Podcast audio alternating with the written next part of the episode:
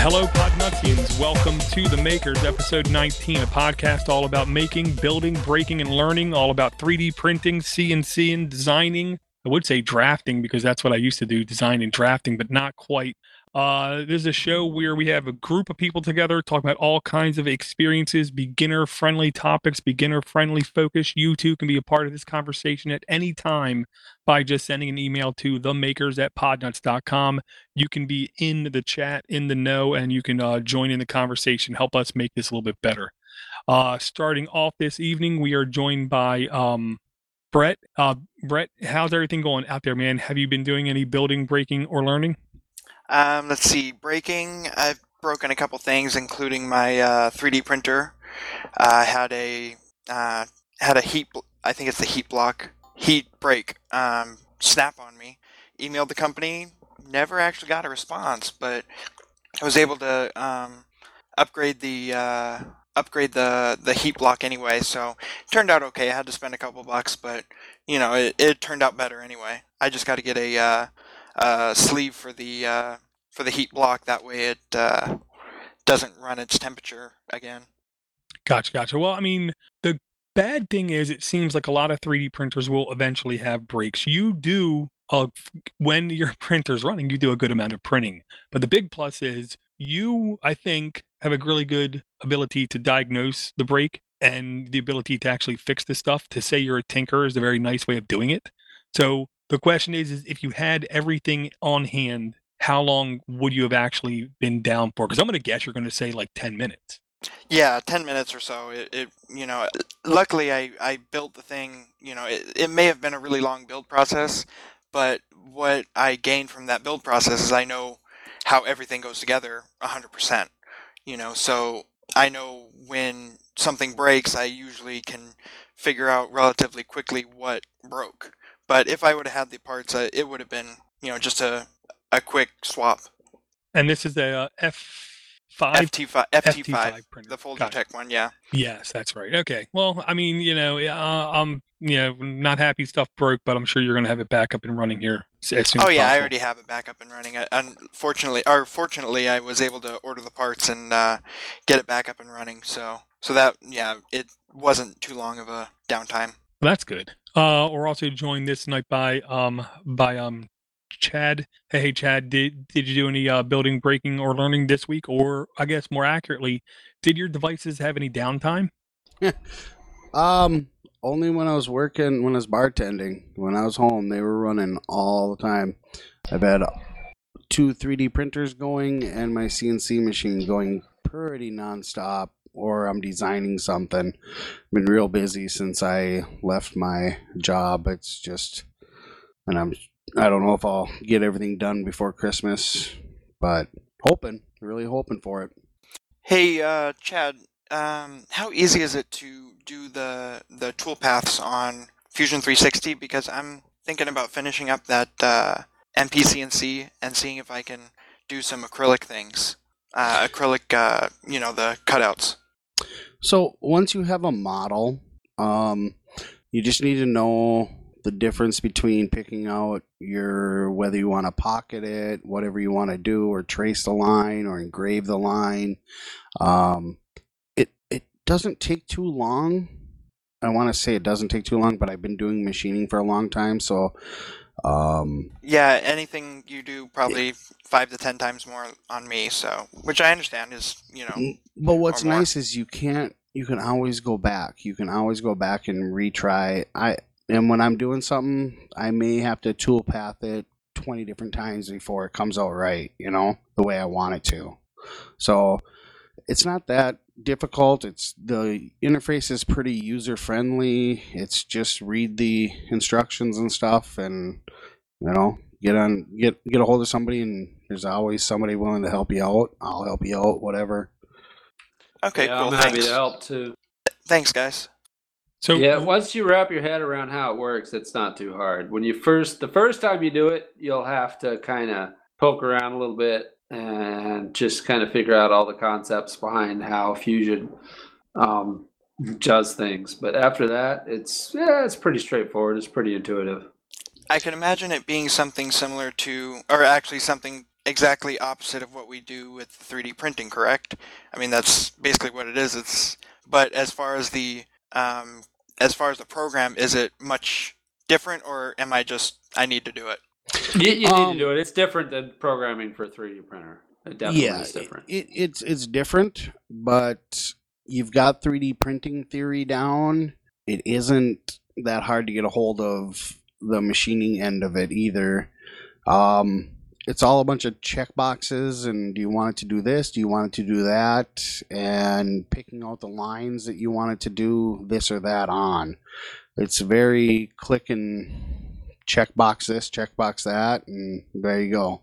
Okay, cool. Well, now, yeah, that that'd be that'll be fun. I'll probably be picking your guys' brain hopefully soon enough. Very cool, very cool. Um, hey James, uh, I'm I'm afraid to ask if you built and broke or learned anything because you're the guy who doesn't slow down. So, how uh, how active was your two weeks? Very. yeah, I've done the heck out of all three of them. Um, yeah, I've been mostly milling using the Fidel. Haven't done any 3D printing in the past two weeks, but yeah, been mostly doing design and a lot of milling. Um, been milling a lot of aluminum angle and figuring out just how much I can have the piece hanging out of the vise before it vibrates like hell and breaks my tools. but uh, yeah, I've broken a couple of real small end mills. I actually broke a little 116th end mill today. Um, I built a whole lot of parts for the PC case I'm working on. And um, not sure if I've learned anything. I mean, I probably have in there, but I'm kind of thick-headed, so I don't know. I keep I keep making the same mistakes over again and again. I kind of knew I was going to break that 16th of an inch end mill and did it anyway. So Gotcha, gotcha. Well, uh, you insinuated that stuff might actually be slowing down here in a week or two. I'm going to guess that's a good thing. Well, yeah, we'll see. Hopefully, um, yeah, I'm working on some prototypes. I'm working on two prototypes for a computer case. One that's going to go to a YouTube channel, and one that's we're going to build a, a computer into.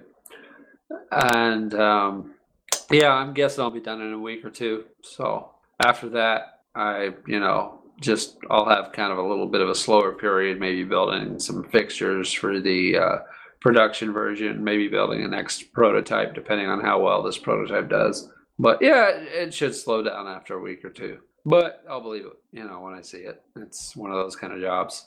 Exactly. Well, I mean, I hope it does, especially in time to actually celebrate the the um the um holiday. Um, we're also joined this week by um by um Jonas. Hey, hey man, how's everything going? Going pretty well. Have you done any uh building, breaking, or learning this week? Yeah, built a, built a couple of things. Been working on some CNC projects with acrylic and some PVC board, and then I also printed some Christmas trees and started started working on my um, Nutcracker. Oh yes, I did see a shot of that nutcracker. Great idea. Um, you did say you thought it was going to take a piece of metal to be at the hinge to make sure it had enough uh strength. Yeah, that's if you actually want to crack nuts with it. This is more decorative, I think. Gotcha, gotcha. And did you finish up your keyboard completely? It, it looked like you were virtually done uh, a couple weeks ago. Oh yeah, it's finished. I've been using it for well, a couple weeks full time now. Very cool, very cool. Have you seen any uh like um cracks in the armor since it's been done, or does it still work exactly like you thought? Uh, just my personal use of it. I keep forgetting what the cording keys are. So it's a 40% keyboard, which means it's got 40% of the normal amount of keys, which means most keys are duplicate function. So you press your thumb on one key on the left or your thumb on one key on the right, and that turns on or off the top row being letters or numbers, or your arrow keys are in the middle of the keyboard, kind of like if you try to use a number pad using a function key on a laptop. Right, right. Yeah, I was going to say kind of like function keys on the laptops, how F5 might also be to turn on Wi-Fi on and off, but instead you're actually re remapping sets of keys. So this plus this might turn on control, while this plus that might turn on shift, while this plus that might yeah turn um uh letters into numbers. Exactly. Very cool, very cool. Um, I will not lie, I'm now completely obsessed with uh, trying to print a Voltron, but I do want to get back to trying to print one of those keyboards. Um, I do think that that will be the best solution for me to get those higher end, quieter mechanical keys for podcasting. So I'm going to entertain that idea. The only question is when. Yeah, once you start looking at it, if you look at the links from the past show notes on the keyboard stuff, there's a million things out there, and you can pretty much pick what you want to do. They're all equally easy. I don't think it would be a terrible thing to plug that together. You just need a couple hours of soldering and, you know, printing things out if you want to print your case or you want to print keys. And damn it, I just noticed I completely skipped Aaron. Aaron, did you do any building, breaking, or learning this week? And it isn't that he just mentioned the soldering iron. I thought of you, I swear. Yeah, no, no, it's quite all right. I figured I was just being put down the list. It's all good. Um, I figured you'd eventually get to me. Um, no, I well, I guess I've been I'm printing uh, Liam's uh, new container um, filament uh, holder, sealed filament holder right now. I'm printing the brackets to put some uh, 608 bearings in and some uh, pen tubes. Doing that right now. Picked up uh, the containers at a local store for 6.99, so uh, that was good. Um, and I'm getting ready uh, to do two or three projects um, that we can talk about. We can talk about a couple of them tonight that uh, Liam and I have been talking about, and we've been talking in the chat. And uh, you know, of course, uh, the keyboard is on my list of many things to print as well. So, other than that, uh, I haven't broke anything. I haven't been having time to break anything, but I'm sure that'll come soon enough. Oh yeah, last thing you want to do is tempt fate. Yeah, here, knocking on wood, knocking on wood. Very cool, very cool. Um, we're also joined this week by Josh Knucklehead Tech. I gotta say, first off, this is a guy who I've been talking with uh, frequently. Now, I want to say, Josh, it's pushing nine years ever since the beginning of uh, Linux Basix. Um, I don't want to say I talked you into anything because I didn't talk you anything. We as a group heavily encouraged you to go get the actual 3D printer, and it seems like you have uh, taken to this pretty uh, strongly.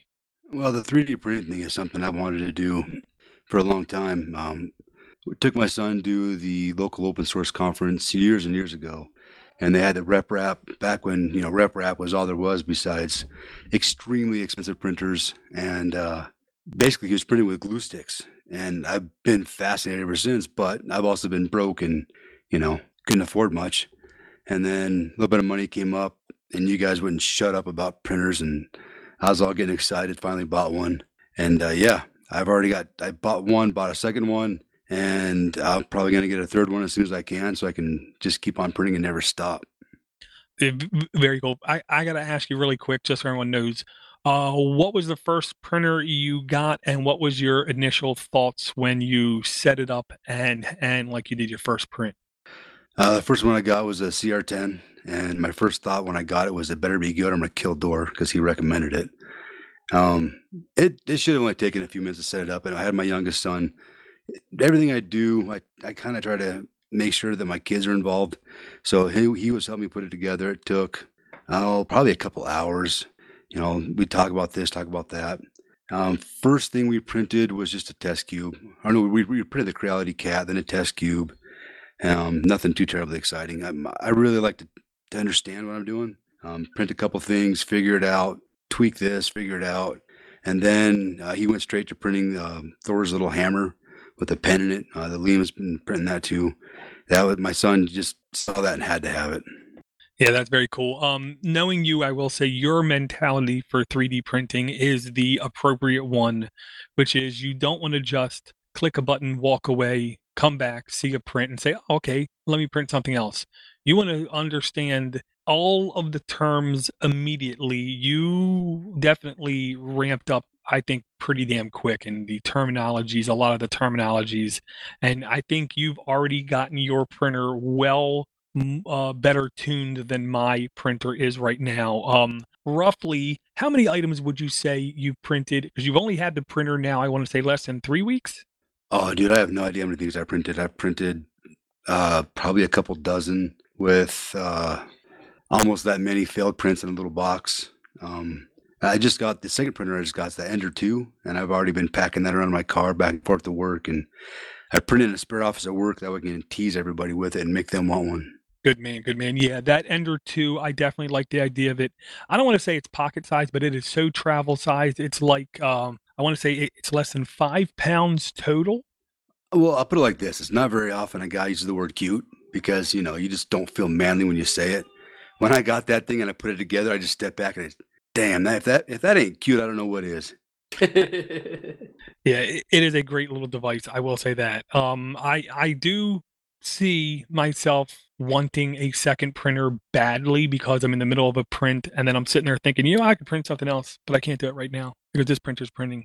And then you get into that, well, you know, about a second, I could take care of that simply and easily. Um, the one thing I'm going to ask you to do though, Josh, uh, and I've asked everyone on the show to do this, when you can, when you print something that you find that you like, give it to me and I'll make sure to share it to the um to the um Instagram feed so people can follow that and see those pictures because an audio podcast on making you know those pictures help cement the deal so they so the listeners can see what what we're talking about Copy that. Okay, uh, and I want to say formally thank you very much for coming on to this show. Josh will be coming on whenever Josh has time to come on. Like everybody else in this universe, he has a billion different things going on in a billion different directions and a billion different people wanting to, him to do a billion different things. So when time permits, he'll be on just like everybody else on this show. When time permits, you know, we like to get together. Uh, we're also joined by Liam Tidwell. Um, Hey, Liam, uh, you've done more than a little bit of building. I don't recall really much breaking this week, but uh, you did some learning um, with the uh, Thor hammer thing. But I want to really focus on the building thing because one of the things you printed was called, I believe, the Skull Wars sleeping bag skull. Uh, I don't know what you're talking about, Door. No. See, I, th- I thought you were going to talk about the uh, magnetic mat. Oh, I'm thought we getting there. Trust that. me, I'm getting there. But that damn okay, Skull Wars can't use the name Skull Wars, so you know, um, you can't use the name Star Wars. So the guy calls it Skull Wars instead of Star Wars. And the sleeping bag skull is the Tauntaun from Empire Strikes Back. You know, he cut him open and shoved the body in there so that Luke could sleep. So it's a the sleeping bag skull, and this thing is among I mean, I knew people with talent could design really good looking things, but when you printed this Tauntaun skull out, I was shocked at how damn good it looked. I it, it sits next to me at the office, and yeah, every time I walk by it, it just it brings a grin to my face. I mean, it's huge. It's it's larger than a basketball, and uh, it weighs maybe six tenths of a pound. It just oh, it, the thing is gorgeous. Yeah, um, I'm I'm planning on getting some more of the files. They're from 3dkitbash.com. Tons of nice stuff over there. And it makes a great cell phone holder. Yeah, uh, you can you can jam anything you want in those jaws, and it, it worked nice. Um, and now, really quick, roughly, uh, what are the dimensions of this uh, skull that you printed out, and which printer did you use to print it out? I use the FT5 because it's the one I trust the most for long prints, and uh, it gives me the best results. Being that it has a gantry and the bed doesn't move. Well, other than the, in the Z. Um, I- oh, all all told, it was 53 and a quarter hours print time, which I honestly thought was going to be more than that. It's at 350% size. Uh, it barely fits on the bed, rotated. So the the bed is 12 by 12 so somewhere in that range i, I haven't measured it That is awesome, dude. Uh, okay, now I still want to stick on this topic a little more. Now, you're one of the things you want to do is you want to make like the the back plane of like wood, but of course you're gonna 3D print it, and you want to mount this to a wall like a hunting trophy. But one of the things you said was you wanted to mount it European style, if I'm not mistaken. yeah i think that's what we decided that's called with the help of josh Okay, and what does European style mean now exactly? I'm not positive. so basically it's just a skull mounted to the wood um, i think typically the european mounts they'll do some felt covering like the the skull cap no that's that's when they don't do the skull that's when they just do the antlers So European mount is generally they take all of the flesh off of it and just the skull and horns and whatnot, and it's just mounted to wall or to a plate or whatever you want to mount it to.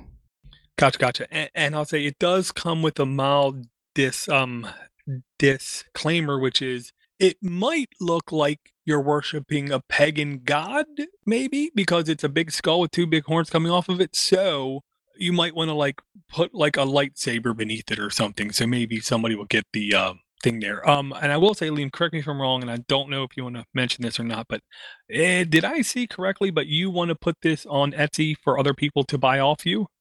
That is correct. Yeah, I'm currently uh, setting up listings and everything, and those should be ready uh, hopefully mid next week sometime. I've got a bunch of stuff I'm putting together. I, I still need to get some photos, but I've already started with the flavor text and whatnot. Um, so we'll see. I, day one, it was sitting there. I had a guy walk in the shop, and we're we're talking about whatever he brought in, some broken computer, and he just stops mid sentence. Is, is is is that a tauntaun skull? I said, yes, yes, it is. He said, you made that? Yes, yes, I did. Can, can I buy it? Yes, yes, you can. That's awesome. That is freaking awesome. Um, okay. Um, we can get into your bed magnetic bed thing in in, in the main topic. I'll say, um, because that to me is a whole nother thing. Um, the building breaking learning I did this week was not a lot, or in, in the last two weeks. The holiday week, most of the time people have more time. I have less time because Door to Door Geek exists less hours because I'm Steve McLaughlin going over family members' house and eating turkey and watching everybody else eat delicious biscuits and mashed potatoes and stuff I can't eat. So I didn't do any of that. Um, but I did get a chance to print a couple more things. We talked about the um, koala block blocks, I believe, uh, last week. They're like a different type of Lego puzzle piece put together. I printed them out. I was very, very impressed and shocked at how well those blocks fit together and how it just came off the bed really easy and worked really good. Um, the only other things I did print was I had uh, more than a couple uh, failed prints, and what I learned I would love to have is a slicer where in the slicer I could mark spots on the bed and have it stay persistent. So the whole time I'm using that slicer, I can know that you know this spot on that bed has a slight raise to it or has a slight dip to it. So I could see it when I'm slicing things. So I know to actively avoid that spot. I don't see any way to do that. And I don't know of any slicer that can do that. Yeah, I don't know of any slicer that does it, but I don't know why it'd be that hard. Um, like I use Mach 3 um, and they have that ability to dysfunction an area or change z heights for an area in Mach 3. Like, you know, it's just built into it. You can do areas that are offset and stuff. I don't know why it'd be that hard. You could do why you can't overlay, overlay. They couldn't do it with a image overlay on that or something.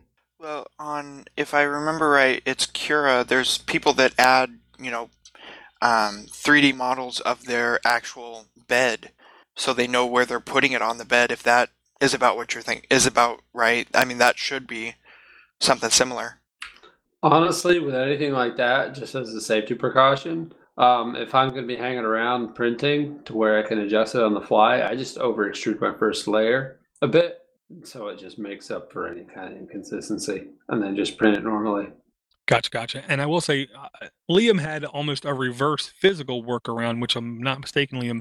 You would mark those spots on the bed, pick the glass up, and draw like a magic marker on the bottom of the bed where those things were. So when you started to print, you could see if it was going to hit that spot and you knew that you might have issues.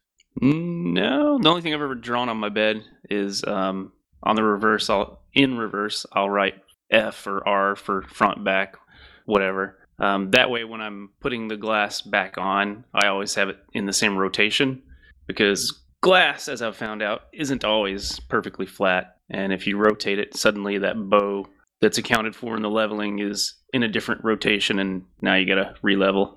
Um, I did also put grids on the bottom as well, so that when I was leveling, I could always level to the same points on the bed. Gotcha, gotcha. Yeah, I'm sorry, I miss uh, took what you said before. Um, so now, Door, this is a thing that you're using binder clips still, right on your bed. Um, you could be causing that bow because of the binder clips. You know, the glass. If you were to four corner, uh, tape it down with like Liam's. Uh, Liam uses that conductive or thermal transfer tape or whatever. That may help you out in that too, because by using your binder clips, you're pressing that glass right to the aluminum bed not allowing it to have its natural shape. Well, I'll say on the corner where I'm experiencing the greatest area of mutation, I guess is what I'll say, and only because that's where the print have to be, is the corner where Knucklehead Tech insisted I take the damn clip off. I will say that. Um, and it's just, I don't want to say coincidence, but that is the corner where I just happened to put these uh, prints before. So it wouldn't shock me if indeed I start heading towards other corners and I start seeing more anomalies like this. That does make sense. Um, I'm a little hesitant on tape just because, and I don't know, well, I don't know why, but I'm a little hesitant on the idea of tape because of heat, maybe.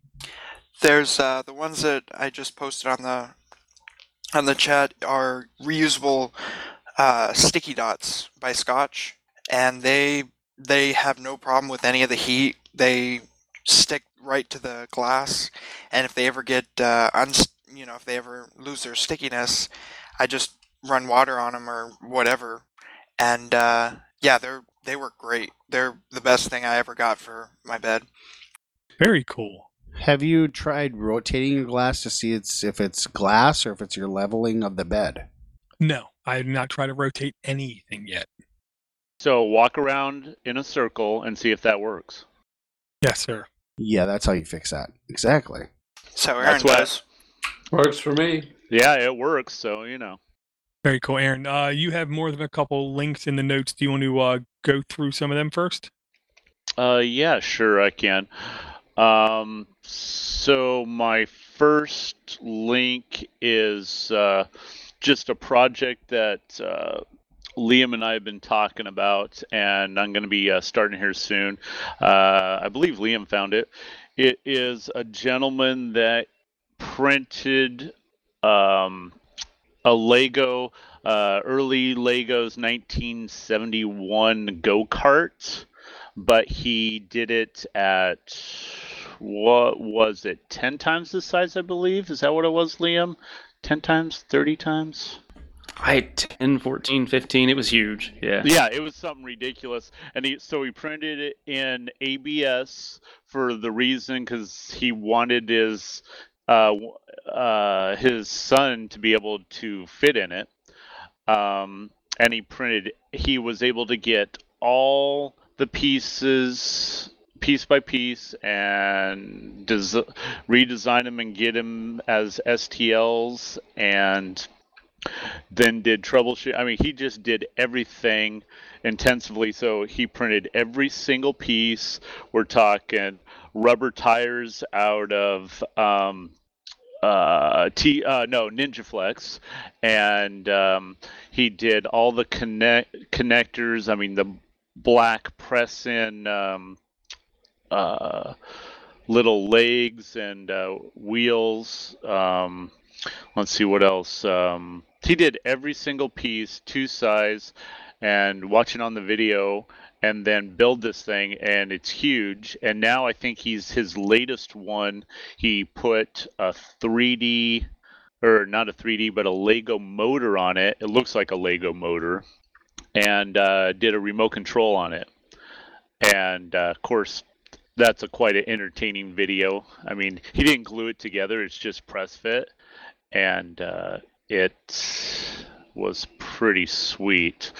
Uh, so anyhow, so what I'm going to do is uh, I'm not going to worry about the ABS and printing it for some kid to sit in.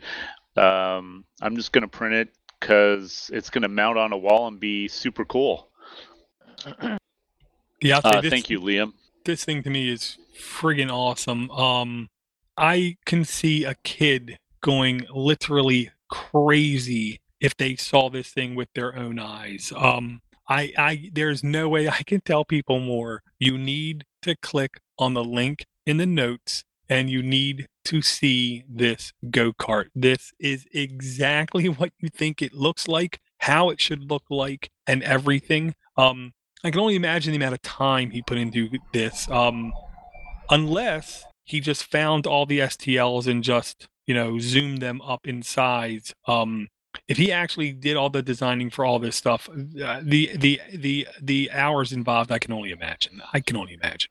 Yeah, Liam's saying 600-ish hours. Yeah, I, I can't remember. He uh, and it was like I think he was saying the infill he did was 50% and oh shoot, what else was there? There was some else that he did as well. Just oh, he had to resize them. He did. He said it took a while because he had to resize and adjust stuff so it uh, fit just perfect, just like Legos would.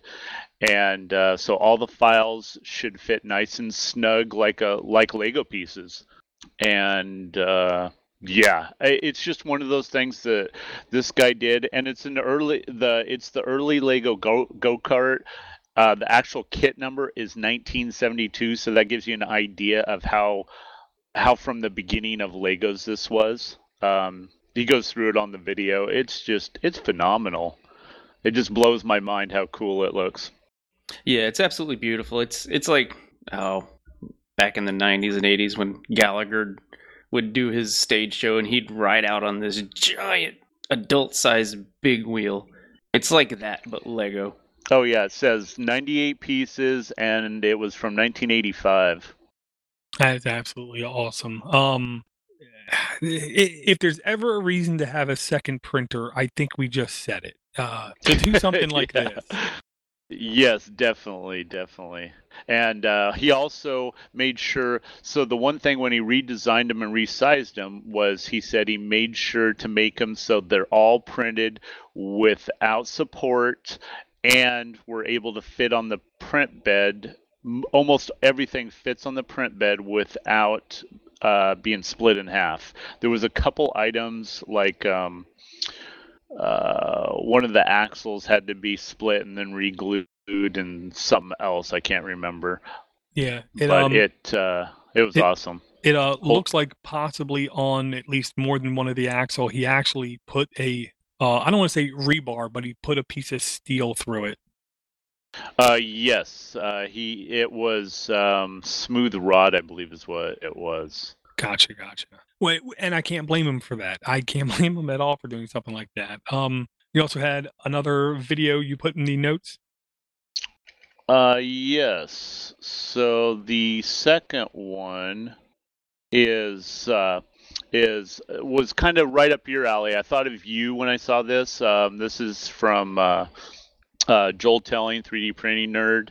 Uh, recently posted a video about printing um, a 3D printed skateboard, and uh, so he print. So the the thing that's 3D printed is the the skateboard deck, and um, then he went and printed in what one, two, uh, four different sections, and then had uh, rods put in to it uh, through the center for uh, su- structural support, and then went out to have. Um, have his uh, uh, son, I think his 11, 12 year old son, uh, go test it out. and uh, it's pretty cool. So so he took the trucks and the wheels and all that are actually from an actual skateboard, and then he um, bolted everything to the deck and went and tested it out. It worked for a while until his son was uh, demo testing it and. Uh, you know, flexed it up and down a couple times, and it it stayed bent. You know, but uh, it is really cool. Yeah, I'll say um he had his kid jump on the board. Uh, he also had the uh, pieces of steel going through, which I'm going to say say that's going to be a um, a um, common thing when you massively upscale things that are normally plastic, or you put them in things like this. Um, his kid literally had to jump. It wasn't like he was just standing on it and it bent. And if you're doing skateboarding for more like longboarding, you typically don't jump on it. So it could be possibly fully usable in this kind of thing just as a longboard. But um if you want to do a normal skateboard, skateboard, I don't know if the board could have been designed in a better method that could have given you enough support for a kid that size to jump on it. Maybe more metal rods or different type of metal rods might have helped, but I don't see I, I don't see it really being that durable.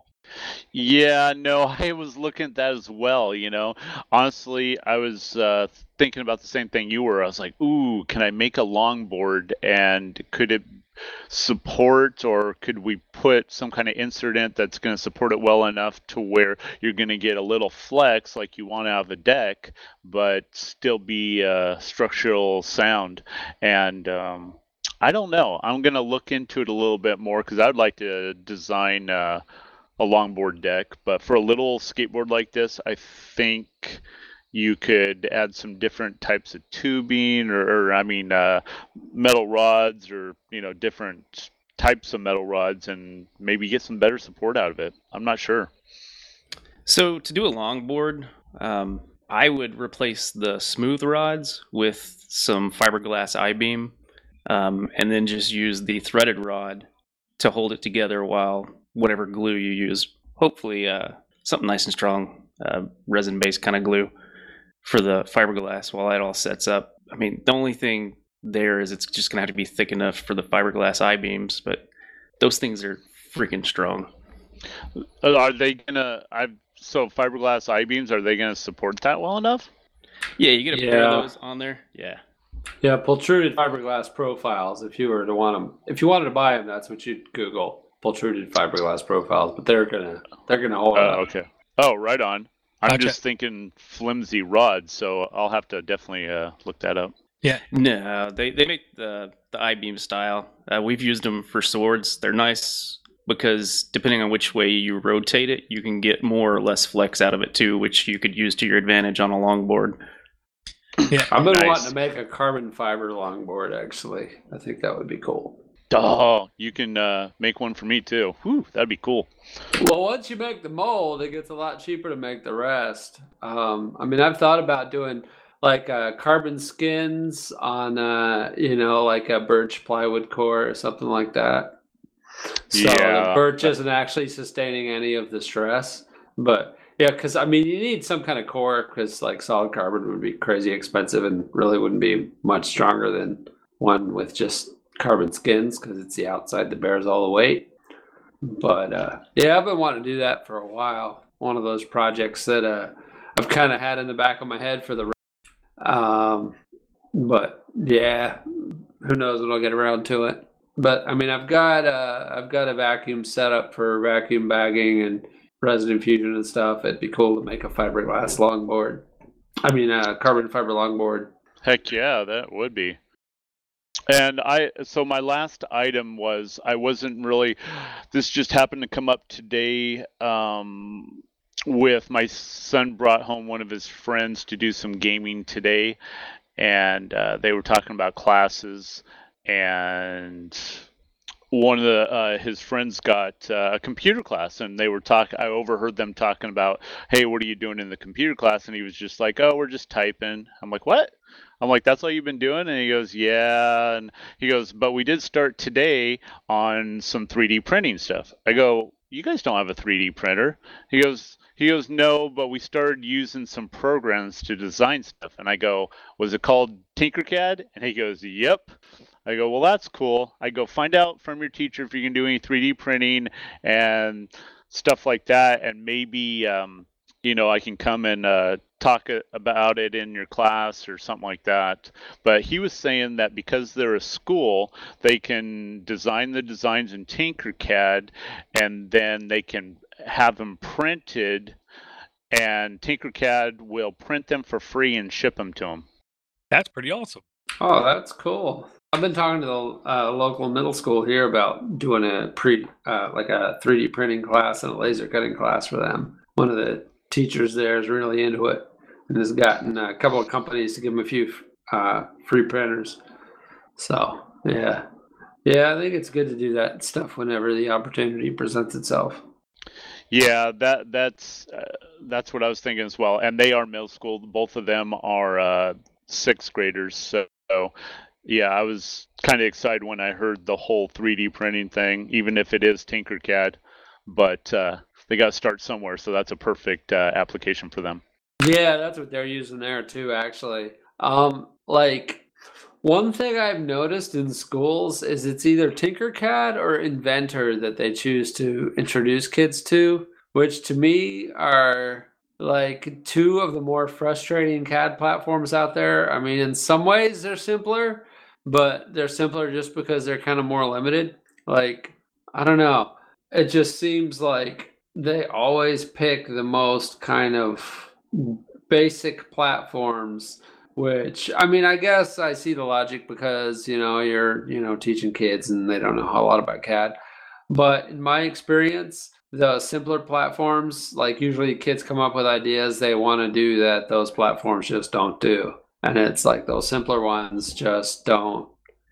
They kind of do a little bit of a disservice. I mean, if anybody's used Tinkercad, it's so limited. Like you, you know, I just I don't understand like why they don't go to some of the slightly more intuitive and more advanced platforms right away because honestly, even though there's more features there to get lost in, they seem kind of a little bit easier. Like my son in middle school when he was learning um, CAD, they had him do Inventor for this engineering class, and I taught him in Inventor. You know, helped him out with his homework and stuff. No, you know, then I showed him Fusion 360, and he picked it up like three times the speed he did Inventor, just because it's you know, same with Tinkercad. It's just like the simpler, the ones that have less features theoretically would be simpler, but they seem like they're actually harder to learn because they're harder to do what you want with. Um, I'll, I'll give you an easy answer why the school doesn't pick what you, an expert, would say is the right tool there are non-experts making these uh, decisions. It, it's a government institution. I don't expect them to um, ask people what the correct thing should be. Instead, they have a salesman or somebody come in and tell them what it should be. Yeah, or they just Google like basic CAD. oh yeah, yeah, totally. Yeah, yeah you're totally right. Definitely a disservice because then if you decide you enjoy it and you want to go further, now you have to unlearn all the kludgy stuff you learned. Um, it, it's cool for maybe maybe like a day class or something to see if a kid has some interest in it. But yeah, like anything your first project to teach yeah. the concepts, Tinkercad or something's fine. Beyond that, it's useless. Yeah, if you start yep. trying to teach them workflow in Tinkercad, stop and get them on something real. Because yep. It's good for the test to see if they've got any interest in it, but if you're going to decide to use it for workflow or speed up your process any or anything, you know, it's just not it's not capable enough. Yeah, Fusion's free and it's just as intuitive, if not more so, than Tinkercad. You know, it's free if you're making less than 100 grand a year. Which, you know, if your kid in middle school is making more than 100 grand a year on CAD software, then you know, well, talk to him. I'll give him a it's job. also free yeah, it's also free uh, educational wise, I believe. So yeah, um, yeah, students get a totally see... get a free license.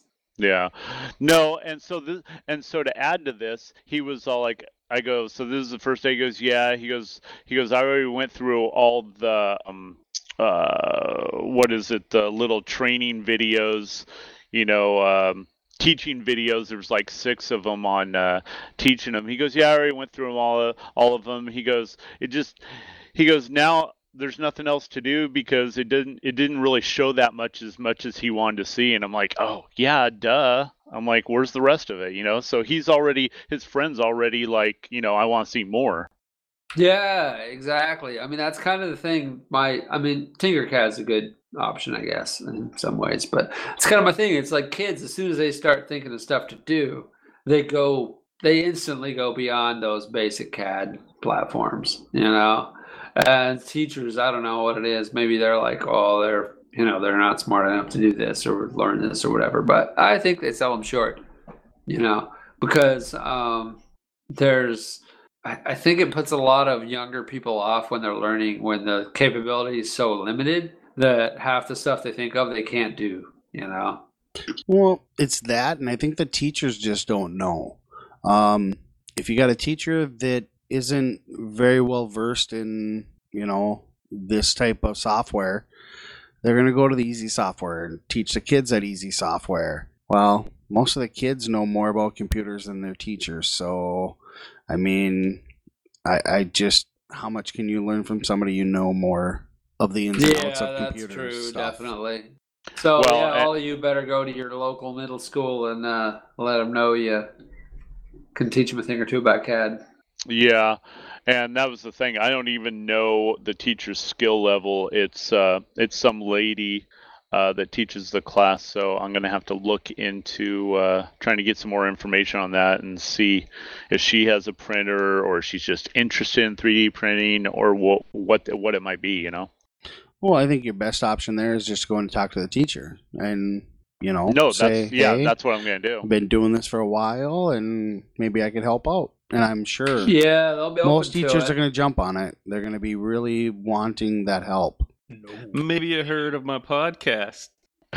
uh, hey, actually, I turned on uh, the local middle school engineering teacher to this podcast um, at an open house. I took my my youngest daughter's in elementary school. I took her to an open house in the middle school because she's going to be going into middle school, and um, going through the classes and stuff, and met with the engineering teacher. And uh, I'm going to like buy him a couple rolls of filament because that's all they go through a year, and you know, school funding's crap. So he goes through like four rolls of filament in a year and he has to pay for it out of his own pocket. So I was like, yeah, hell, I'll buy him filament.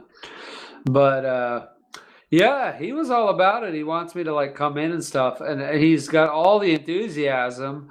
But like he was asking me about laser cutters and stuff, and he didn't even realize you'd have to vent a laser cutter to the outside. You know, it's like there's a lot of enthusiastic people that want to teach kids, but they don't really know anything about it. I mean, their whole background is education, not machining or laser cutting or 3D printing or whatnot, you know. And I was just like, well, yeah, I can help you out with a laser cutter, but, uh, you know, you're going to have to vent it out. And he's like, oh, really? Why? Well, it, you know, burns holes through things. Oh, yeah, I guess you're right. But. Yeah, I mean, I strongly encourage anybody who has the time and the resources to help out whatever the local school systems out there because there's a ton of enthusiasm, but not a lot of resources. And I'm sure you're not going to buy that filament from Maker Geeks. Is what I'm going to say. No, I'll get uh, I'll get um, stuff off of Amazon most likely, or I might try to talk MSC and they give me a good deal on a big box of filament. Oh, talk to Zealtech, man. Yeah, I thought about going and trying to uh, like talk to a few companies and see if I can just get some stuff donated for free.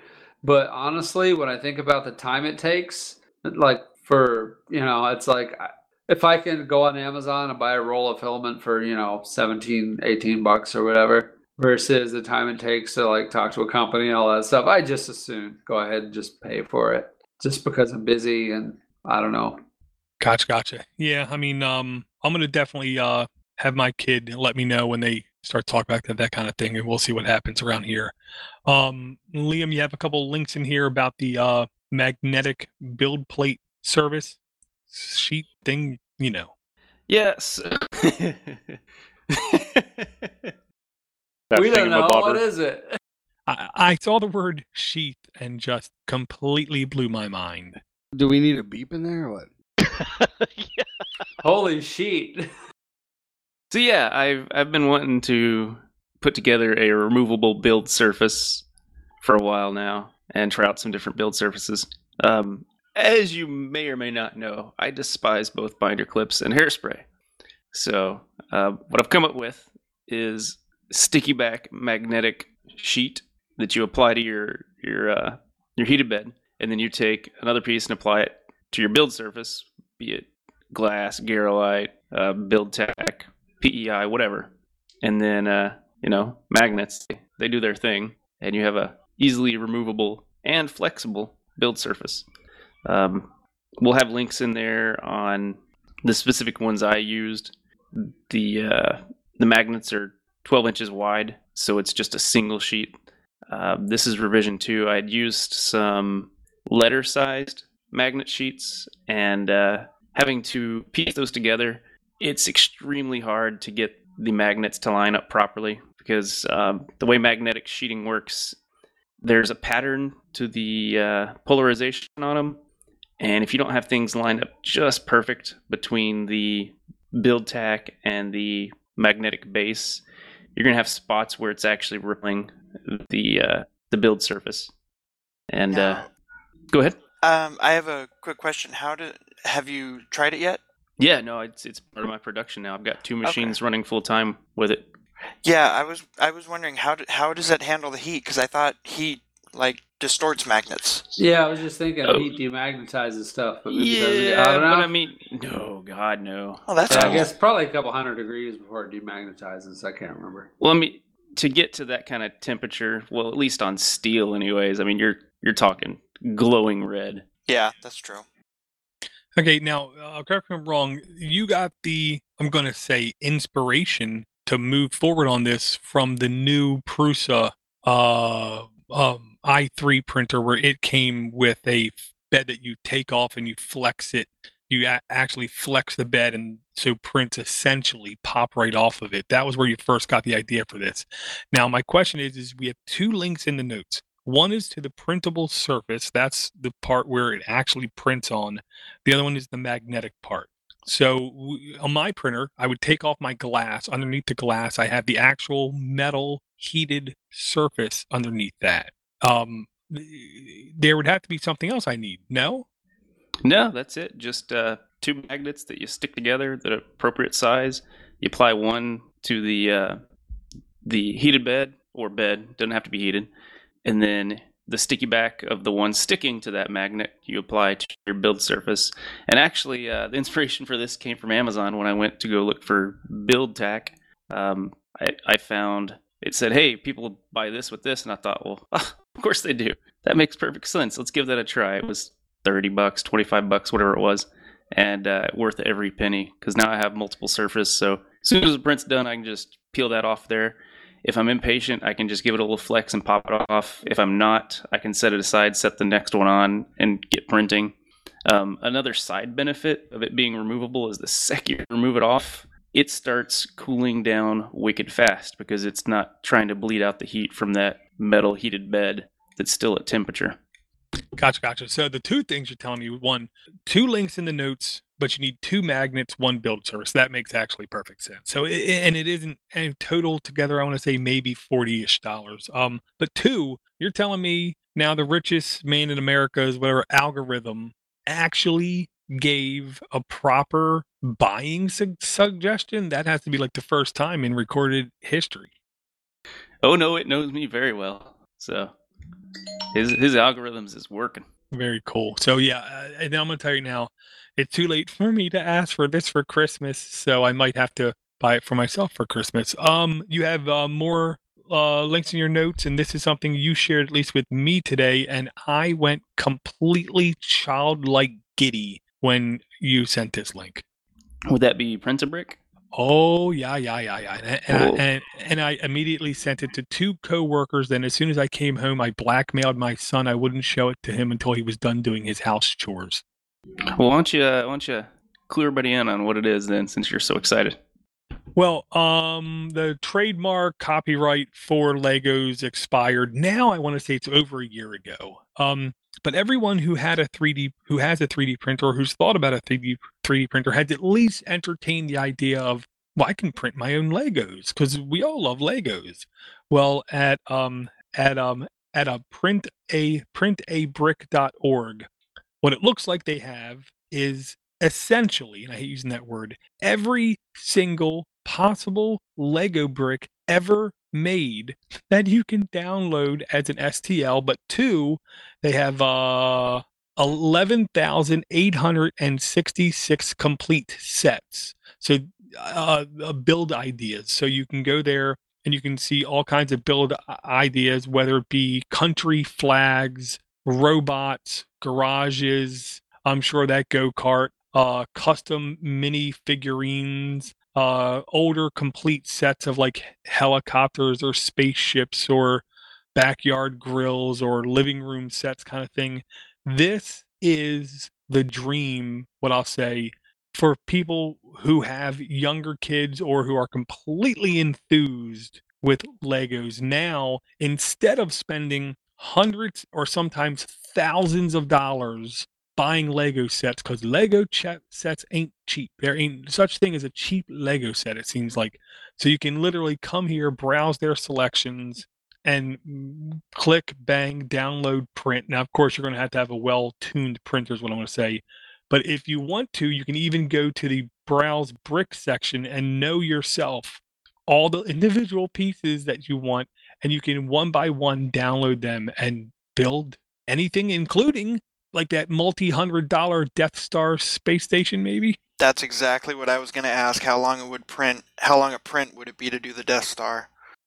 I- Jeez, the, the- days, weeks. The more Worth it. I have a uh, 3D printer, the more I realize it's just a tool to make stuff you're nostalgic for in a lot of senses. And this is definitely I'll agree with that. tickling that that spot in your brain that says, "Hey, you remember that that toy you lost that that you chewed up and had to have removed from your colon when you were a little kid? You can build one."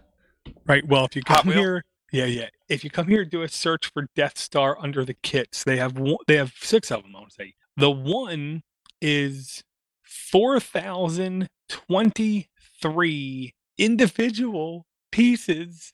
Yeah, that sounds like the one that I remember. Oh my Yeah, that one's that one's pretty uh, impressive. Uh, I- this website is insane. This is this is i now truly want to get fired from my job just to put it out there. I, I really do. And josh knucklehead tech dude you might have gotten a 3d printer at the precise time you were supposed to get a 3d printer. I'm just saying. Well, here's what that site makes me want and uh, give me a legitimate, well, okay, not legitimate, but a better reason to get is an SLA printer because a lot of those clear pieces, all those nice, pretty jeweled pieces, you get a resin printer and start popping those out. Oh man, that's just going to be great. Oh yeah, yeah, that'll be would be pretty good. beautiful.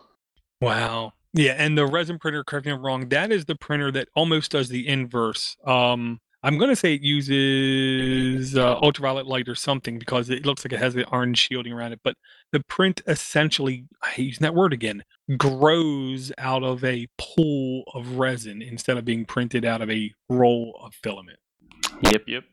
oh my goodness liam and if you just good search, my... sorry my bad. Uh, I was just saying, good thing uh, my work is uh, getting one uh, in 2018. Whoop whoop. Yeah Because you guys use the printer you have so much now. Oh yeah, exactly. It's Did great I for not tell- storage. Did I not tell you that? It's like I was talking to the guy, not to change the subject, but I was talking to the the guy that uh, him and I are the 3D printing guys, and he's all like, "Yeah," he goes, uh, "I've been talking uh, for the budget for next year, and they're giving me they're giving me five thousand dollars." Uh, for a budget next year, he goes, I'm looking into an SLA printer. I go, what? I go, we don't even use the one we have now. He goes, I know. So we can get the resin printer for like four grand and then still have a ton left for, you know, whatever. Yeah, I'll I'll just put it this way. I come into pick uh, uh, I'm sorry, printabrick.org. I click on the browse sets. I type in Star Wars, I hit enter and it's page 1 uh, is showing 20 items and there's over 10 pages worth of stuff. So there's over one uh, 200 Star Wars things you can print and most of the things I'm seeing that are Star Wars related are like sets of three or four mini figurines. Oh my goodness, this isn't. th- th- This is a drug. That's all I'm going to say. Now, this is like a narcotic. People have to be warned when they go there. They might not leave that site. Now, my question is, if you print the uh, Death Star in 150, 200%, is it considered the new Death Star? Oh, the planet killer. The thing? Planet Killer? I don't even know what it's called. the boom planet instead of a boomstick. I don't know. Wow, that is oh man, that site is a drug. Um, I got to go to the next one, but unfortunately, the next one has an addictive quality too. Um, Liam, I believe, was the original guy who found this one as well. Um, on Patreon, uh, Patreon, people don't know it. Oh wait, we have a Patreon too. Patreon.com/slash The Makers. You can go there, support us, get instant access to our Discord and our live uh, tapings of the show.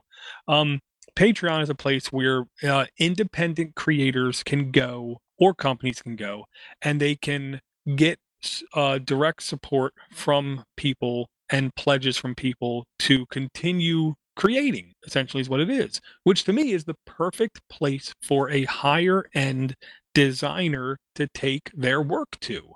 And liam found this it's uh i'm going to guess pronounce jeff g-e-o-f-f-r-o jeffrey i'm going to say jeffrey uh, or hex 3d hex 3d uh, and i became a patreon of his he has a couple different patreon levels.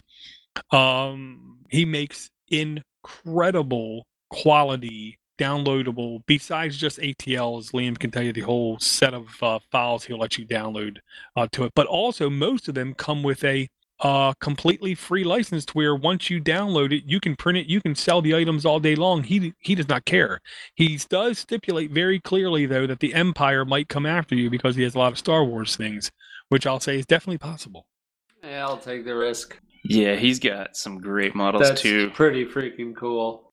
Well, if he's Who was doing that- Star who Wars things, he can't copyright them. He can't put a Creative Commons or anything on them.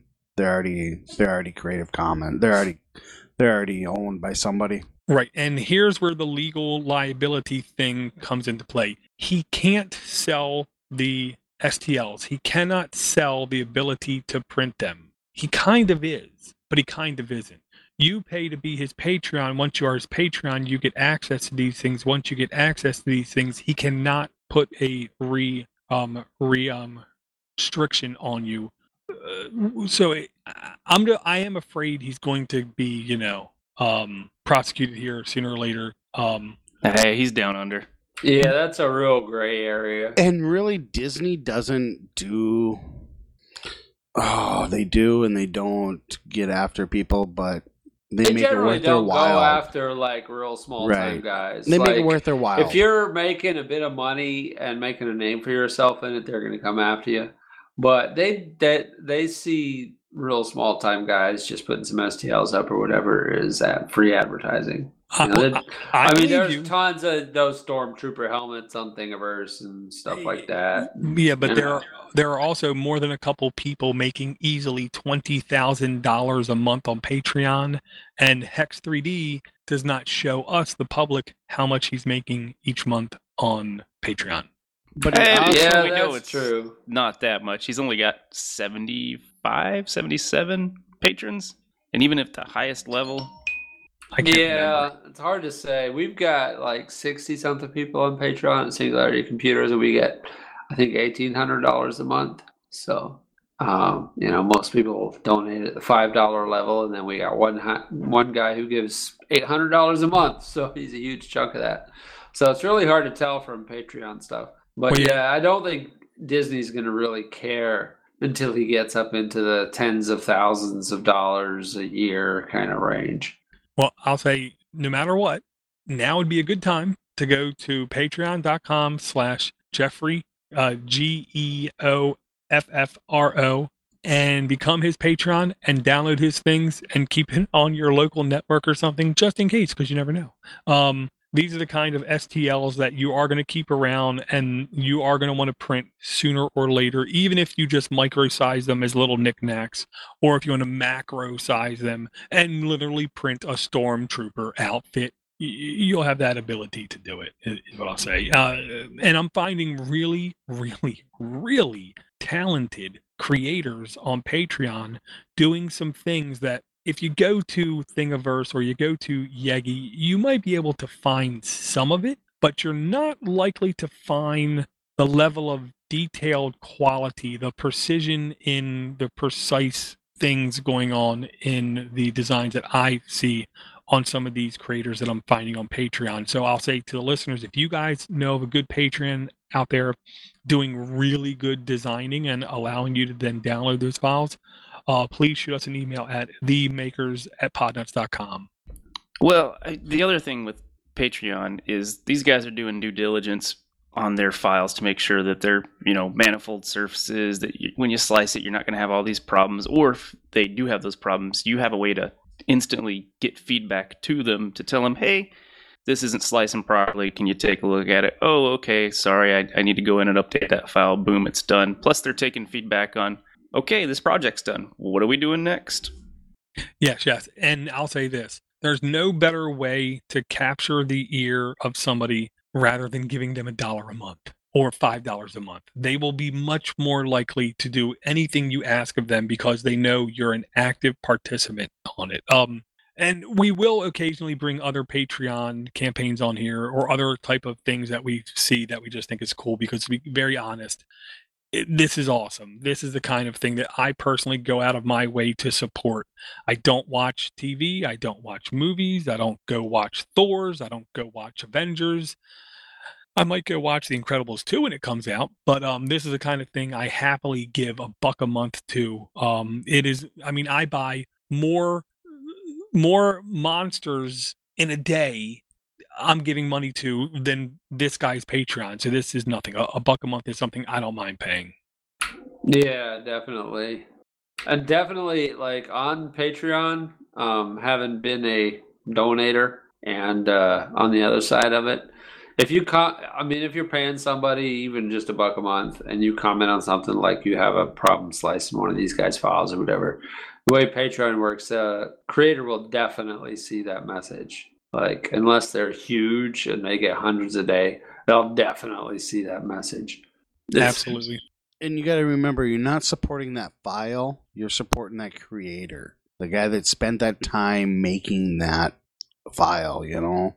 It, those those STLs that he did, they must took hours and hours and hours to do. Yeah, absolutely. Um, we have some links now here from Brett. Uh, which one do you want to go over first, man? Um, the first one I want to look at is actually the um, the first one is the Pi-Boy Zero. I'd like to uh, just kind of look at that. It's basically a uh, Game Boy Nano Micro with uh, an Arduino uh, with a with a screen and a uh, Pi Zero in it. What I really like about it is um, and I I like the screen size on it. It's tiny. You can put it in your pocket. Has all all the buttons that you want, and uh, I think it's a really good uh, iteration of the of the Raspberry Pi Zero stuff because you can still play, you know, the basic games, of course. You know, um, the Super Nintendo, the uh, NES, Game Boys, and stuff like that. But I just think it's a interesting little little idea because it comes with a uh, 3D print uh, STL files as well. So I'll probably be printing one of those out in the next couple days and see if I can't get one of those up and running. Well, really quick, it looks like there is maybe one custom board inside here. Yeah, there's actually I think two of them. But what I want to do is I want to build uh, maybe not so much the custom board, but um, I want to build it and size it so I can maybe make my own stuff for it. I mean, granted, I might do the custom board anyway because it's you know if if I can find the the files and and maybe even find the person to actually because he, he hasn't or he or she hasn't posted any details on it for a while now. But uh, yeah, if I can get the the uh, the actual stuff printed, the board um, printed would be would be really nice. But I think it's a an interesting little setup. Yeah, it definitely looks what I'll say is very clean looking. Um, and most of the Game Boy games I'll say that ever existed and that level of game should run perfectly fine on a Pi Zero. I am a fan of the idea of having it in my pocket kind of thing. Um, I'm not sure when I'm looking at it uh, how accessible it will be to get the boards still. Yeah, that's what I was a little worried about. Um, the boards don't look like they're anywhere. I mean, I can get the files, but getting them made, I I don't have a, a source for that. Gotcha, gotcha. But it's a really good project, and I w- and I will say, Hackaday is one of those websites that uh, once you start clicking through, you'll see a lot of things that will catch your eye, and uh, most of them are pretty well documented. I'll say. Yeah, a lot of them are uh, very just most everything on there is just very addictive and just you know oh I can do that oh I can do that. It's uh, it's kind of like the Lego thing, only yeah, it's for other other ways of just thinking you can do things. Very cool, very cool, and and, and it looks like some of the other parts are easily uh, gettable kind of thing at um, Adafruit, which a- a- Adafruit is the place where you go where you know you want higher quality parts and pieces. Yeah, they're definitely not a a uh, cheap place to go, but they do have good parts. Yeah, they're not cheap and they're not cheap. They're both ways not cheap. Yeah. Yeah, and then you have a uh, uh a um the second link in the notes. Second link in the notes is uh, the Zelda. I think I brought it up before, but now I actually have a place to to use it. Um, is the Guardian Sword from Breath of the Wild? It is 3D printed in, I believe, six parts um, with translucent film, and it has um, NeoPixel, which again, Adafruit is kind of the main place to get them, but to get good ones, but you can get them anywhere. Um, you can 3D print this whole, I think it's 39 inches long, and it'll light up. It'll have a built-in battery. You know, it's you know, there, I think there's three actual parts or four actual parts. You have the string of lights, you have the uh, the controller, you have uh, uh, the battery, and you have the the charger, and everything's built into the case or built into the sword. It's just it's really nice, and and I finally have a place to actually put it, which is the game store that I'm hopefully going to be working with, and uh, it'll be it'll be a really nice wall decoration. Oh, uh, yeah, that's a really nice way to put it. Yeah, that's a yeah. Yeah, this thing is freaking gorgeous. And I did play the game, and when my son got that sword, he was absolutely giddy. So yeah, it, it comes in four chunks, but eight pieces, one for each side of it. Uh, so, yeah, that's it. Yeah. So the good thing is, is you don't need a gigantic printer in order to print this thing. It it looks like a smaller printer would be just fine. Yeah, I think they set it up for uh, 150 by 150 to be able to print like that. So it's actually set up to be almost any printer can do it. If I was looking at it right, I think so. Very cool, very cool indeed. Yeah, this is the kind of thing I'm slightly afraid to show my son, but then I'm sure when he sees the soldering and wires, he might get a little scared off initially. Uh, yeah, that's that's well, that's one of my you know, uh, I I enjoy soldering, but it really is no, not really that many parts, so it it would be pretty easy. Yeah, yeah, yeah, and and that's what I gathered when I looked at the video. N- n- nothing required super fine little tiny soldering. Uh, just I would say normal soldering. Um, I'm looking for that project, and this might be the one that I can show him that it is doable. You can do it. We can do it. It isn't, you know, going to take one afternoon to do, but it's going to take a little bit of time.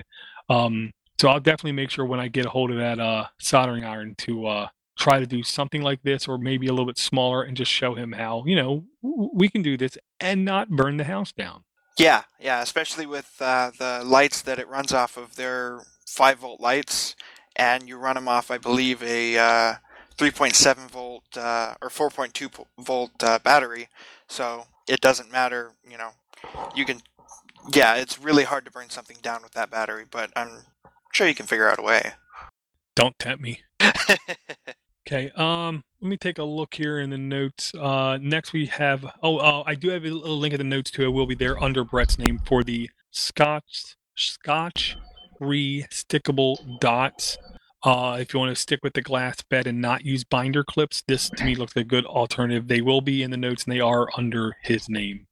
okay, thanks, Thor. No problem. Uh, after that, we have some uh, holiday stuff look like going on here from um, from um, Jonas. Uh, which do you want to talk about first? Oh, we can just take it in order with the furry Christmas tree. Okay, I'm trying to copy the link here. Um, yeah, I will say, um, I do think holidays are one of the best times for makers in general. Um, a, you can make it, you can show it off, and uh, B, it's the kind of thing that can get other people interested in um, the making. The first thing here, you were printing, but I believe you were printing in a wood filament. Yeah, this is the bamboo embedded or impregnated PLA from E3D Online. Gotcha, gotcha. And it looks like uh, a furry Christmas tree. I'm not sure how to describe this to the listener, except uh, it builds up a uh, inverse cone shape, so like a Christmas tree. But instead of having solid mass coming off the tree, it's basically thousands upon thousands of like looping fine hairs going around. This to me is a very good design and definitely will catch people's eye. I can see it uh, almost as like a rubber band Christmas tree. That's what it reminds me of. Yeah, so the way it works, somebody a couple of years ago developed this idea of these loops, and basically what happens is if you can imagine your print head going up a certain number of layers and then printing in midair, normally this happens not on purpose, but if you do it on purpose, you get these loops. So if you draw a file that's just a bunch of fine points out in midair, and if you look at the STL files on the uh, the Thingiverse preview pictures, you'll see what I'm talking about. But basically, it's like a bunch of rods sticking out horizontally from a center point. And what happens is when your printer goes out and tries to draw that rod, it goes out and then comes back, but there's nothing under the layer, so it makes a loop and just drops down because it's still hot, and it's it's continuously extruding along its entire path, so it makes these loops, and you just draw your STL in a certain pattern, and you get a tree. That's really cool. The STL to me reminds me of what like a fake tree would look like. But because the STL can't show what's going to happen to the filament in printing in midair, it's actually causing the loop to come out. That's pretty ingenious. So Right. Uh, They uh, the same way people make um, hair on their 3D models, you know, and you know you draw a head with hair, and you do the same kind of process, and it, it makes fur or whatever. So I did one of these the other day, and let me give you a pointer here. Turn off your cooling. Uh, I have a fan that works extremely well on one side, and so my tree quickly broke loose from the bed because on half the tree it was drooping, and on the other half they were still sticking straight out. Yeah, you definitely don't want the fan cooling your your plastic as it's doing this because you want a good droop. So you printed a Charlie Brown Christmas tree. No, Charlie Brown would have burnt this thing to the ground. Yeah, I can't argue that. Yeah, and then uh, you put some uh, lights on it too, which I think is pretty cool. Yeah, I had this old set of lights I actually got out of a Halloween bargain bin at one of the um, stores like uh, CVS or Walgreens or whatever. So it's you know labeled eight dollars for this set of lights. It's, it's 25 lights on a string, and it's super fine uh, magnet wire with LEDs kind of embedded along the the path, and you just string it up like you would your Christmas tree. You know, take the wire in, run it in and out and in and out, just like you do your own tree, and it looks pretty realistic. There's a video there and a link and a picture. Yeah, that looked very nice, Jonas. Um, they also have those lights at your Pier One and those style of stores. My my wife, every time she goes to Pier One or whatever the local variant is, comes back with a string or three of those for whatever holiday season is going on. Like, I, there's probably twelve of them lit up right now in my house. Yeah, they come with a little control box. You can do always on flashing or pulsing. And um, I'm sure people use them for wreaths and you know stuff. It's just a little battery pack. You can just hide it in your project, and you got a, a really neat little lighted thing. Very, very, very cool indeed. Uh, yeah, and I can picture this kind of design also being used for maybe like doing a uh, holiday door wreath as well. Yeah, that would be that would be pretty cool. I don't know how big you could make the wreath because I think you'd have to print it down or flat to make the to make the drooping look correct. I think. Yeah, that would be an interesting project. See if you could make you know a modular you know snap together in the back kind of thing, which would be hidden by the loops. That'd be cool. Very cool. So, uh, what else do you have in the uh, notes here? So the next thing, another Thingiverse item, is a nutcracker. So if you know the um, you know the wooden probably lathe made nutcrackers in the holiday time where it looks like a little soldier in you know they have arms and legs and the in the middle of his mouth is actually a nutcracker. Um, somebody made this in i guess 2015 looks pretty good. It's uh, i forget what you call that size but um, it's not quite voxelized but it's got a lot of flat edges. It's not perfectly smooth round like a real nutcracker which gives it kind of an interesting look Is it low poly if- if I remember right? That's what it is, low poly. Low polygrams or polygons, polygrams. Haha. And uh, i- in the arm is the mechanism to uh, move the mouth up and down. yeah, the big arm goes in the middle, and that's where you crack the nuts. Gotcha. gotcha. I've got a picture of the parts that I've got so far. I haven't done the arms yet, but the arms are actually printed in two pieces, um, cut at the elbow, and so the elbows are reversed 90 degree angle or 45 degree angle so you can print them, print one arm at a time, take them off the print bed, and then you turn them 90 degrees and glue them together. Very cool indeed. Yeah, this is the kind of thing I can definitely see uh, people liking to print. And then, of course, if you want to, you could be like um, Aaron and print a gigantic one. Yeah, this one's kind of neat because it's it's a little bit modular. So you've got the legs, which are with the skirt, which is supposed to be the kilt, and then the body, and then the head, and the arms, and then the feet. And so you can print them all in different colored PLA and not really have to paint it except for if you want, you know, eyes and a mouth on the face itself. But there's a hat, you know, there's a hat with like a crown looking thing on it. If you had a two color printer, you could get pretty fancy with it. Hey, that's Liam's. They did a good job of finishing that. I mean, that looks like wood. Y- Yeah, it's pretty nice looking, and they they also did a lot of embellishment. You know, they put little belts, and I'm sure they got some uh, you know holiday ribbon gold to make little you know sash things, and they got little chains for his you know chest armor or whatever that is that goes across there. And real hair. Yep, gotta have the furry hair. Very cool. Very cool indeed. Uh, do you have anything else?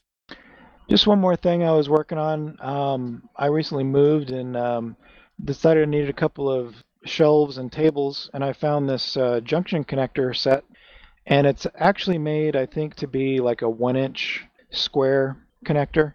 So basically, it takes uh, you take one inch by one inch square um, pieces of wood and plug them into these little corner pieces, and you can pretty much make any type of shelf or table that you want with, with any number of levels, just depending on what kind of connector you use.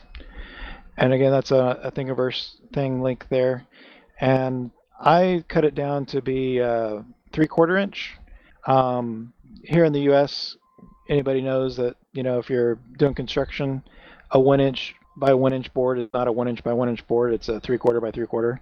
So um, I made it fit that. The guy that made this is uh, in Europe, and he had like 18 millimeters or something as the the size, which is actually about a, an actual inch. Very cool. Yeah, I I can honestly see you because they give you a whole bunch of different types of joints too. So I want to download all these joints, take a look at them. Um, this is almost the exact kind of idea I had for my lack tables. I have two lack tables standing on top one another, and my youngest one twice now has bumped the top table, and of course it slid off. And I kept thinking I could have some kind of thing going around the leg and then just coming out of the corner and having four of them on, so thus keeping it on top of the other table easily. This, if this isn't something that I can immediately use, it at least gives me an idea of how to design something properly in order to do it. I love this idea. Um, you can literally customize, especially like a kid's room. If your kid has video game systems, you can even put like their clothes on shelves on these kind of things instead of having closed drawered um, dressers or a um, a uh, a um, Meebos or Legos or anything, you can have a really nice custom system set up to hold all their stuff. This is a really, really good find. Yeah, it's kind of like making your own IKEA furniture. So you, you print all of the connector pieces and whatever scrap wood you have laying around. You know, if you got a, a table saw, you can make all the square pieces, um, the square shafts to uh, connect everything together with. And then what you do is you cut planks with a 45 degree angle on every edge, and that sits on top, and that becomes your shelf plane. So you can do it probably any kind of wood. Um, I'm gonna make one. I've got a bunch of scrap oak stuff in the garage, so I'm gonna cut up a bunch of that stuff and see what I can do with it. Very cool. And because you do it yourself, you don't need any um, Allen wrenches. Exactly. These are actually printed with little um, holes in them. So I think the idea is you're meant to either screw them, screw the wood together through a hole so that when you slip the the wood through the connector, it, to keep it from sliding out, you've got to tack it down with a screw or a little tiny nail. I was thinking actually just you know drilling it out and just sticking some dowel wood in there. And then again, if you use screws, it's completely you know you can break it down and, and move it pretty easily when you decide you don't need that port anymore. So, um, have you? You said you built one yet, yet or? I've got a picture in the link of the parts I have. I've only got basically one level. I don't have all the pieces yet. I need to print like eight more connectors to make a full something. Gotcha. I was just curious on how sturdy it is. Uh, it looks really, really cool. So, and I was thinking you could, uh, you know, make your own filament rack. That would be pretty sweet. Yeah, any kind of shelving system. Um, it's pretty solid. Um, the uh, the connections are pretty tight. So, you know, it's the one that I, I scaled it down by 71% of the original, and it's exactly three quarters of an inch, which exactly fits. If you went and got through, you know, one inch stock, it would be, you know, three quarter inch stock, and it would exactly fit in that dimension. And again, you know, scale it up or down to meet whatever wood you got. That's awesome, man. Really And you good can- find. You can also tack it, you know, it's got the holes, so you can tack it to be more solid if you want. Yeah, I like that a lot. That's about it for my links. Thank you very much. Thank you very much. Very good links as as um as uh always. Um okay, two quick emails I want to say. Uh we had uh one of them was from Cogman uh where he sent us a link to the video that we saw almost at the exact same time. So thank you very much Cogman for making sure that we saw it. And it's a link to um 3Ders org article uh, done on uh, November 29th about MIT engineers develop a 3D extrusion printer kind of thing that can print 10 times faster than the normal 3D printer. Now, as soon as I saw this, this was cool, but of course, nobody who has a 3D printer right now is going to be able to do this, and it did require a little bit of special hardware, if I read it correctly. Yeah, I think they're melting the filament with a laser to get that speed. Well, it was that, and the filament was threaded so they could more accurately feed it through. Uh, and there was uh, something else going on with the bed too, I believe. Uh, yeah, this is the kind of thing where if everything goes perfect in three to five years, we'll be able to buy this kind of technology for hopefully less than a thousand dollars. Yeah, something like that would hit industrial printers first, and then maybe percolate down to guys like us. Right, and I also got an email from uh, Christian, uh, a uh, Patreon supporter, and he said besides SCAD, which I did take a look at Open SCAD, Josh also took a look at Open SCAD. Josh definitely made more progress in Open SCAD than myself. Uh, but he also said we have other choices out there. Uh, one he suggested is called FreeCAD, which, to be honest, I can't say I saw. So I'm gonna have to take a little time off and uh, see if I can uh, sit down with that one, learn a little bit. Yeah, I haven't heard of that one. I'm gonna have to check it out. Uh, that looks cool. But uh, yeah, SCAD's not particularly easy to use. So yeah, I want to check out anything Linux that's out there for CAD. FreeCAD is kind of interesting. It's kind of reminds me of the old old Autodesk. Uh, it's very 90s looking, um, but apparently, from what I've read, it does pretty much anything you could ever want to do CAD wise. Like the old Autodesk, as far as like AutoCAD, like the screen and command line, and you have to know all the commands, kind of thing. Um, no, it's definitely graphical. It's just super involved. I mean, you have to know where in the menu the thing is you want to do get to get Yeah, done what you need. Kind of like Rhino is nowadays. Well, think of uh, uh, FreeCAD as kind of a spreadsheet driven almost. You have to have your spreadsheet behind. And an OpenSCAD, it's very, very slim down uh, programming. I mean, it's not really programming, it's all very defined. You just got to be able to know what the primals are, put them where you want them.